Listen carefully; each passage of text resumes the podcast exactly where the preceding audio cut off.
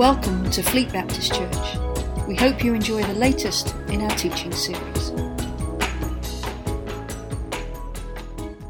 Amen. I always feel like I've got to ask, even though you can hear me, I feel like I've got to ask, can you hear me? Is this thing on? It's just like a, a go to question with any microphone experience. Good.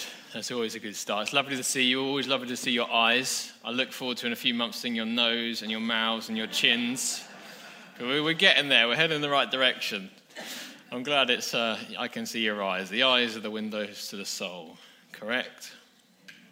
A lot of power in the eyes, isn't there? I love. I love eyes. It's sometimes quite awkward having eye contact with people, depending on your experience. But there's a lot of um, a lot of power in the eyes, and there's a song that, that says, by, by Jenn Johnson, essentially, when people look at me, I want them to see Jesus.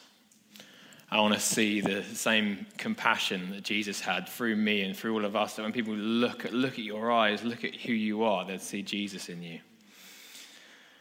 Amen. It's not what I was going to talk about, but it's a good start. It's a good start. So we've got a bit of time this morning. Most of you it's not a bad start either, is it, really? Honesty. Honesty is the best policy. And um, yeah, I just want to share a little bit about my recent journey over the last few weeks to the month, to a month. And to be quite honest with you, it's been really, really tough. It's been a really, really tough month. Maybe just a bit more. Not necessarily spiritually. In my experience spiritually, I, I feel like the more time you spend with Jesus in the Spirit, in terms of in worship, in the Word of God, and just spending time with Jesus in the Spirit, it strengthens your spirit. So it's almost like when the storms of life come, your flesh is shaken, your emotions are shaken, sometimes your soul is shaken, but your spirit is quite sturdy. Does anybody, eh, do you, do you know what I'm saying? And it's kind of like, because you know your spirit just is so rooted in the truth of Jesus. When storms come, actually, your, your spirit's okay, but actually, it's the rest of the things that get shaken. So, for me, the last couple of months, just to give you a bit of context, I've, I've been incredibly insecure about my skin all my life all my life. And if you can see my neck, and I won't show you the rest, don't worry, guys. Um, not appropriate for a Sunday morning. Um, if you can see that, you can just see a little bit from, from what started. And it started a couple of months ago where I was laying in bed one day and I decided I needed to come off topical steroid creams. And I've been on topical steroid creams my whole life from, from, from, a, from a toddler, basically just covering up eczema. And it started on a quite a light dose, and then you basically uh, you're on the strongest dose because it doesn't necessarily fix the problem long term. It's a quick solution. And if, if, you, if you're on them or can relate to them, it's, it's not fun, but it gets the job done. Nice little rhyme for you there. But it gets the job done. And I, I had a light bulb moment 28 years into my life where I actually needed to, to stop coming off them. And if, if you are on this, I, this is my journey, and I wouldn't recommend it. I'd recommend going through the medical route. But I actually I came off cold turkey. And I had no idea the ramifications of that after being on them for, for years and years and years. And the ramifications of coming off cold turkey is that your body just goes into uproar. And not just physically, but emotionally, um, and just in, in, lots of different ways. And I, so some of the symptoms are fatigue, some of them are insomnia, and some of it is your body just going absolutely crazy. So rashes, bleeding, all this kind of stuff. It's not very pretty. And I had no idea what was going on, so it's so, so confusing. And then my wonderful wife found um, did a lot of digging on Google and actually found out this, what, it, what it sounded like I was going through was a thing called topical steroid withdrawal. So, which is very common if you're coming off some sort of steroids. I won't go on for too long about this today, but basically that's what's been going on.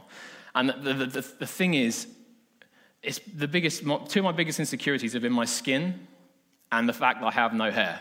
So I lost my hair when I was 11 years old to alopecia, right? So when, when your skin and your, your hair is taken away from you or your skin is in uproar, you, your insecurity levels are, are through the roof, right? Through the roof. And, you know, I'm just trying to be as honest with you as possible here. So it hasn't been fun. And it's taken me back to places of my teenage years that I thought God had done, I thought God had healed, and I thought I, I was healed from. I thought I was done. And I, I am, I'm a pretty confident guy. I, I can stand by and testify to the grace of God, how He has healed my heart how he has built me with confidence, he has filled me with identity. But equally, he's taken me back to places I didn't really want to go.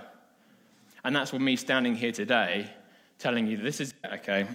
I'll never forget. I will, I will get into the word in a little bit, but I'll never forget one of the greatest lessons I ever learned in putting this into practice about 2013. 13 years I'd been completely bald, completely hairless, and, and I, started, I started hearing God speak to me about just bringing, bringing the hair back and things like that. And I was like, yes, okay, yeah, by all means, Jesus, let's, let's go. And I started seeing this played out. And I was in Africa, and I went to Jordan, and, I, and I, my eyebrows started to grow back. And you may think eyebrows, you know, I don't even remember, I recognize I've got eyebrows, but my eyebrows started to grow back. And I, I was in awe of myself. I looked in the mirror and I was like, oh, look at this guy. Look at these little eyebrows coming through. And it was such a redemptive relationship with the mirror because my whole life I'd be like, no, I'm not looking in there, just stand away. But actually, I was like, I couldn't keep away from the mirror. I was like, look at these guys coming through. Oh, look at those eyebrows. Cool, check me out. And, and not only did I enjoy it, but I, it was like the voice of God was lining up with it. So it was even more exciting. And then I come back to the UK and, I, and I'm, I'm in Weymouth going, this is probably about six months into the UK, starting working in, in Farnham. And, I, and I'm going through some, some, just some deep inner healing. So that's a three day thing down in Weymouth. And I, I wake up in the morning and I, I see hair, hair over my pillow. And I'm like, oh boy, here we go again. And then my, my, initial, my initial reaction was to go back to being an 11 year old boy, ready to go to senior school, and just have my heart drop, my heart sink, and be like, oh, crap. And I remember I had, I had a choice in that moment to be like, oh, here we go again. Throw my toys out the pram to an extent and just be like, oh, here we go. And just go back to that state of being an 11 year old boy. But I had the choice there and then to that, in that moment back then, to get up out of bed, to leave my bedroom, and on my way to where I was going, praise Him along the journey. And thank Him along the journey and say, Thank you, Father, that this doesn't define your goodness over my life your promise over my life. Can we relate to this kind of stuff?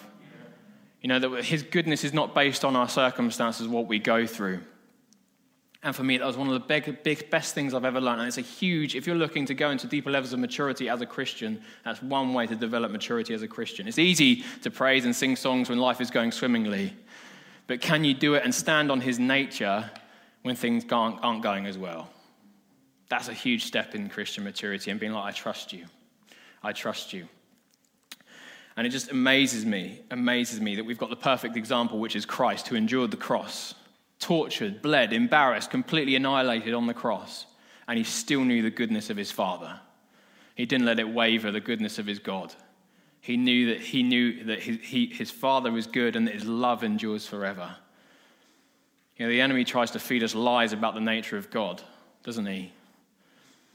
And that's one thing we're going to unpack shortly. But he is the ultimate example that he could go through death and death on a cross and still remain rooted in the goodness of God and trust that Resurrection Sunday was coming. Let's read together Daniel 18, verse uh, 15, if we can get it on. Uh, actually, a little bit after 15, actually, but I don't know if you can get it on the screen, but I'll read from here just for the sake of time. So, Daniel has built a, a gold statue of himself, probably as, as big as the shard. Okay? He's built a, a, huge gold statue and he said, Everyone worship this golden statue, okay? If you don't, you're, you're toast. You're done. But Meshach, Shadrach, and Abednego, off they come. And in they come to the picture. And this is what it says. Just after verse 15, Daniel 18. But if you do not worship it, you will be thrown immediately into a blazing furnace. Then what God will be able to rescue you from my hand? Shadrach, Meshach, and Abednego replied to him, King Nebuchadnezzar, we do not need to defend ourselves before you in this matter. If we are thrown into the blazing furnace, the God we serve is able to deliver us from it. And he will deliver us from your majesty's hand. But even if he does not, we want you to know, your majesty, that we will not serve your gods or worship the image of gold you have set up. So, the maturity that these guys walked in and were operating out of is that actually he can completely deliver us. He can completely restore us. He can completely make a miracle out of this terrible, terrible situation where our lives are completely a, threat. But he says, even if he does not, we will not worship this God we will still serve him. We will still honor him. We will still love his name and honor the name of Yahweh, honor the name of our, our, our God of our ancestors. And it can be a bit like that in life, can't it? Because sometimes our prayers aren't answered. Sometimes we don't have all the questions. Sometimes the, the things actually don't come through. And we're like, God, we're, we're praying your will here. We're praying for demons to be cast out. We're praying for people to be healed. We're praying for things to be restored. And we, we stand on the will of God in that, the kingdom coming, heaven on earth. But actually, what, sometimes it doesn't happen, does it? But the maturity within that is trusting that either way, his goodness isn't shaken. Are you with me? Let's continue reading.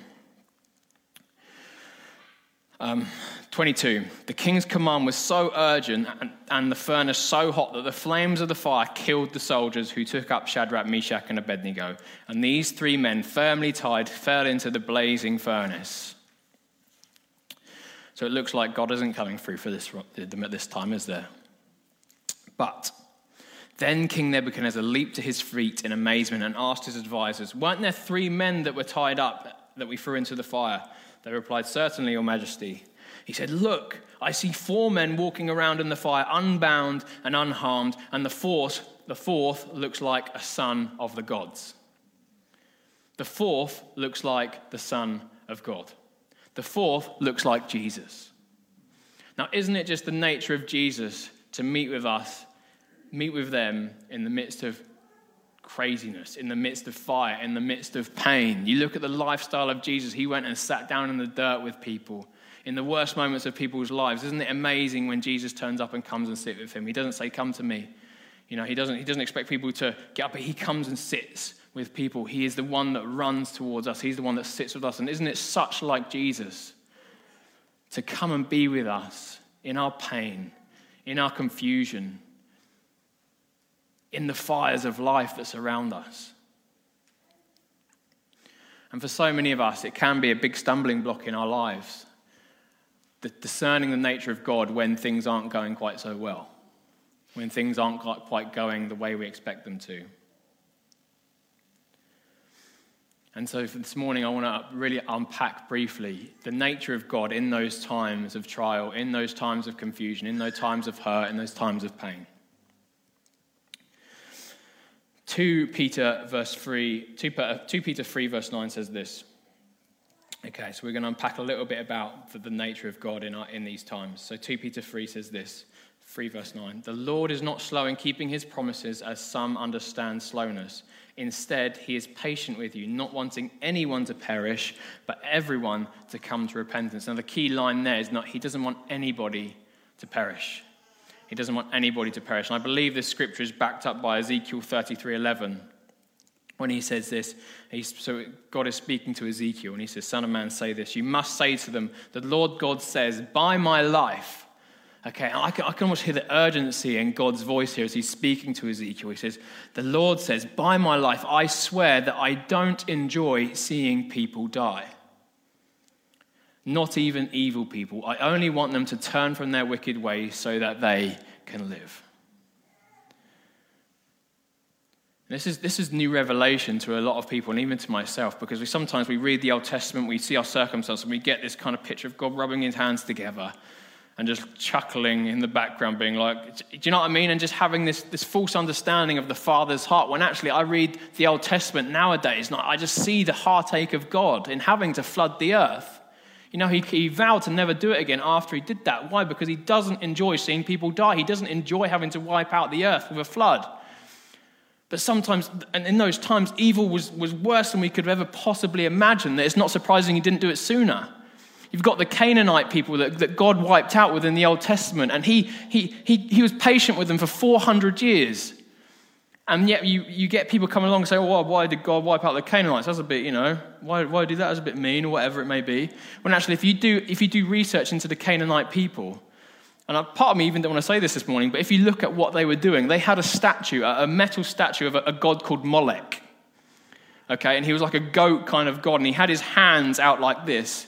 And what they were doing, the Canaanites, they would have child sacrifices. And what they would do, they would put the children on the hands of this god called Molech. And as the fire would burn, the statue would get hotter. And you, I'm not going to tell the rest of the story because you can imagine what it looks like. And yet people are surprised that God wiped them out. And yet it even says here that he doesn't enjoy wiping even evil people out. It is his heart that people will live. It is his heart that people will live life and life to the full. The heartache of God in situations in our lives in the Old Testament. I even think Sodom and Gomorrah, the heartache of God, the heartache through it all. I don't think he enjoyed it for one minute, and we know from this verse in Ezekiel and the verse in Peter that we know he doesn't, and the nature of Jesus. And it's so vital that we understand the nature and the character of God in the times of trial, in the times of pain, and the times of suffering. And it's so vital for you and for me when we go through times. I love the fact that Jesus doesn't say, Oh, get over it, you who are weary and heavy burdened. Get over it, come on. One foot in the front of the other, just keep moving on, just keep going. Get over it. Man up. And he doesn't say that, does he? He says, Come to me. Come to me, all and I'll give you rest. And this is, this is revelation for us to continue to walk in and to mature in as, as Christians because we cannot, again, we cannot base our understanding of God's goodness based on our circumstances. I love, I love the story of, of David. I think it's Ziklag. I want to say Ziklag, when basically he's lost all his, he's lost all his children, he's lost his wives, he, and, and he, they've lost everything, and it's just him and his mighty men left. And even his men want to take his life. They're done with him. They're done with David. They're, complete, they're done with him. And so even his own trusted, closest people are, are onto him and want, and want to take his life. But you know, the verse in Scripture says that David strengthened himself in the Lord. You know, you think about, think about the times when I've just thrown my toys out of the pram when it hasn't gone the way I wanted. It's like, okay, I'm done. I'm done with this thing called faith. I'm walking away. I'm, I'm becoming, you know, I'm just going to, I'm just leaving church. I'm done. I'm finished. Like, I'm not going to do it anymore when actually the revelation of when things go wrong and when things go we should run to to find more strength to find that rest to find that compassion that empathy that flows from the heartbeat of jesus so many of us and for my life for so long i've got the the the, the, um, the scripture in john 10 mixed up you know jesus you know, when actually that, that's, that's, that's a sin there to believe that the nature of God is, is, con, is, is within the hands of the enemy, is what the enemy's activity is. And actually, it's, it's, a really vital thing that we have to stress that we don't get the hands of God, the work of God and the work of the enemy mixed up. Are you with me?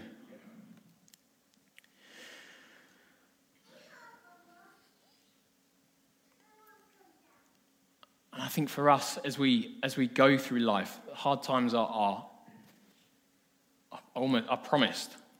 You know, you read Matthew 24 7, I believe it is, of the things that are to come. You know, hard times aren't, you're not promised to not have hard times. And for me, it's discerning sometimes what's from the enemy and what times what is God is taking you through, because sometimes I believe that crushing can, can also bring power on the other side of it. I was jet washing my nan's patio the last week sometime. And I was just thinking, the, the pressure of the water brings great results. Do you know what I mean? And it's the same with wine. I'm sure Steve could tell you a bit about wine, but same with grapes. If you press them enough, you know, the, the results are great. So sometimes we shouldn't wish away the crushing as well. Sometimes I believe God does take us into those, those times, and the pressure actually brings brilliant transformation and results for us, for you, and for me. And one thing I just want to end on is this, and if you haven't picked this up already, that He really wants to help you. And that's why He sent Jesus, but that still stands to this day. He really wants to journey with you. He really wants to be with you. And he doesn't just want to be your master. He doesn't just want to be your king. He doesn't just want to be your, your the, the great I am, El Shaddai, Yahweh enthroned on high. Yes, he is all that. And it is vital that we stand and we operate out of the spirit of the fear of the Lord. We must, we must stand in that. But as well as all those things, he wants to be your friend. You know, my son Ezekiel, he, he, he's at the moment of just going in parks. and He's just like a social butterfly, just everywhere, just wants everyone to play with him. And one thing that's really hit me recently, we were at Oakley Park, and he runs up to this, this little girl, and then he runs, and he runs up and he points back at me and he says, That's my friend Daddy. That's my friend Daddy. And, and the reality is, I am his dad. And I'll always be his dad. But even if I disappeared at his birth, I'd still be his dad. But I'm not just his dad, I'm his friend. And it was such an honor to be, that's my friend daddy, shouting it at the playground. And that's exactly what it's like. He is all those things and more.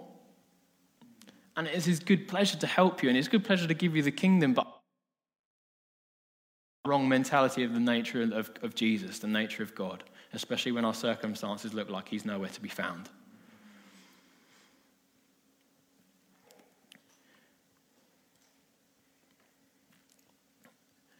So, within our circumstances of trials, of, of hurt, of confusion, of fire, you know, we, we stand upon the goodness of God and we trust that He is good and His love endures forever. Even if we don't understand, even if it doesn't make sense, we choose to stand on the scripture, which is the truth of all, all the universe. The Word was before the world, so we don't stand on the world, we stand on the Word. Okay? The world will soon pass away. So there's a revelation there. And when you receive revelation, just a little side note for you. I love a side note. Is a revelation isn't just information. When you receive revelation, it affects your, your mind, your heart, your soul, your entire being. It's not just information for you. When you receive revelation, and the Bible talks about spirit, okay, you can read that in uh, Ephesians and you can read it in Isaiah 9. But when you receive revelation, it's not just information, but it just affect, it affects your mind, it affects your heart, and it's something that you just, you just absorb. Of the heart of, the heart of Jesus as we're going through times of trial and confusion. It will change everything. And that's, one, that's been the saving grace for me recently in these, these times. I'll just, I'll just close my eyes and I'll just see Jesus just cheering me on. Just cheering me on, saying, You're doing so well. And that's got me through, and my amazing wife, of course. And just as I want to end, I want to, I want to give you another bit of revelation that I've already unpacked a little bit today. And it will change, I guarantee it will change the way that you do quiet time, if you want to call it quiet time. Sometimes make it quiet. Sometimes I like it to be loud time. Sometimes you got to sing, you got to worship, you got to roar a little bit. So just a little bit of revelation. If you've been struggling your your quiet time or whatever it may be, understand this. He wants to be with you. He wants to be with you. You know, religion tells you, okay, prodigal son, religion tells you that he'll only run to you and give you a ring and a robe if you do this, you do that, you say this, you say that, or he'll only move powerfully through you if you if you behave a certain way, if you've been to church a million times, and all this kind of stuff. Religion says, oh, he'll run as soon as he's done all that stuff. But you know what grace says? Grace says, I run because I love him. And I, I honestly believe that even if the, the son just came home to pick up his wallet, the father would have ran. He, he would have ran and embraced him and said, I love you. I love you. Welcome home. Come and have a party.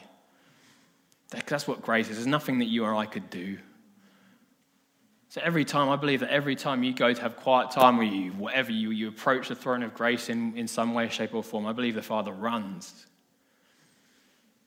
Because again, we can't base our circumstance, our, our, the goodness and the nature of God on our circumstances. For years, I remember being so frustrated, going into quiet time, I'd pump myself up, I'd just, I'd get in the holy position and be like, Speak, Lord, your servant is listening. Here I am. You know, and I'd be, I'd, I was getting so frustrated after about 20 minutes because nothing was happening. I'm like, what's going on? And the first thing he was like, well, read your Bible. I was like, okay, good one. Yeah, I do need to do, do I could probably hear you through that. Yep. Okay. Learned that lesson. And number two, I was, I was under the complete wrong understanding that actually it was more about me pulling him in rather than him actually wanting to be with me. For those that are able, can we stand? Is that all right? And if you want to respond to any of this, I just invite you to put your hand on your heart. And I believe the Holy Spirit is going to move in power this afternoon. Because the kingdom of God is all about power, it's all about moving. And if lives aren't being transformed, bodies aren't being healed, revelations are being received, we're not doing something right. Let's pray. Holy Spirit. We thank you that you're here, Lord. We thank you that you're in each and every one of us in this place. And right now, Father, we ask you just to go deep within our hearts, Lord, to bring fresh revelation about the nature of your heart. That when we go through fire, when we go through times of trials and confusion and pain and heartache, Father, that we know you are right by our side. You are there in urgency to journey with us, to hold us, to cheer us on, to be with us. Holy Spirit, I ask you in this moment right now, there will be a dramatic shift in how we see you. That there'll be such deep Jesus encounters, such deep Holy Spirit encounters over each and every one of you that you won't even want to leave. That you'll want to stay in that place constantly. Holy Spirit, we, we give you our hearts, we give you our minds, we give you all that we are. We don't deserve the gift that you give us. But we receive it by faith. We receive it by grace. Come, Holy Spirit, from how we came in. By the power of heaven, by the power of your Spirit.